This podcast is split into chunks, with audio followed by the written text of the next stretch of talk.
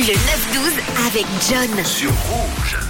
Et on parlait ce matin du sommeil avec euh, cette info qui est tombée ce week-end. 30% de la population suisse souffrirait apparemment de troubles du sommeil nécessitant pardon, un traitement. Le mieux évidemment serait d'aller voir un spécialiste euh, si par chance vous en trouvez un, vu la pénurie actuelle en Suisse. Et je vous ai demandé quels étaient euh, vos petits conseils pour passer de bonnes nuits. Et on a reçu quelques propositions. On a déjà les écrans qui reviennent souvent sur le WhatsApp de Rouge au 079 548 3000. On nous dit d'arrêter les les écrans avant de dormir. D'après certains spécialistes, il faudrait aussi s'assurer que le lit est confortable, qu'il n'y a pas de lumière, qu'il ne faut pas justement regarder d'écran deux heures avant d'aller se coucher et d'aller aussi au lit quand on ressent des signes euh, du euh, sommeil. On a Daniel qui nous dit coucou, ce que tu viens de dire sur le sommeil est très intéressant. J'ai un domicile catastrophique. Heureusement, la petite sieste de 14 à 16 heures, c'est rien de prévu pour bien récupérer. Et bah, c'est ta petite technique. En tout cas, à toi, euh, Daniel, passe également une belle journée on a Amélie qui nous parle de plantes comme la camomille, la verveine, la valériane, le tilleul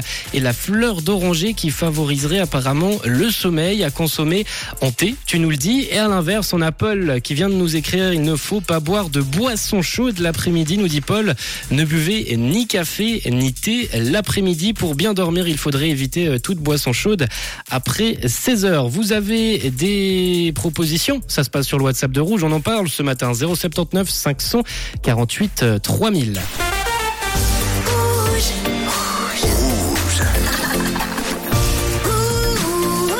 Une couleur. Une radio.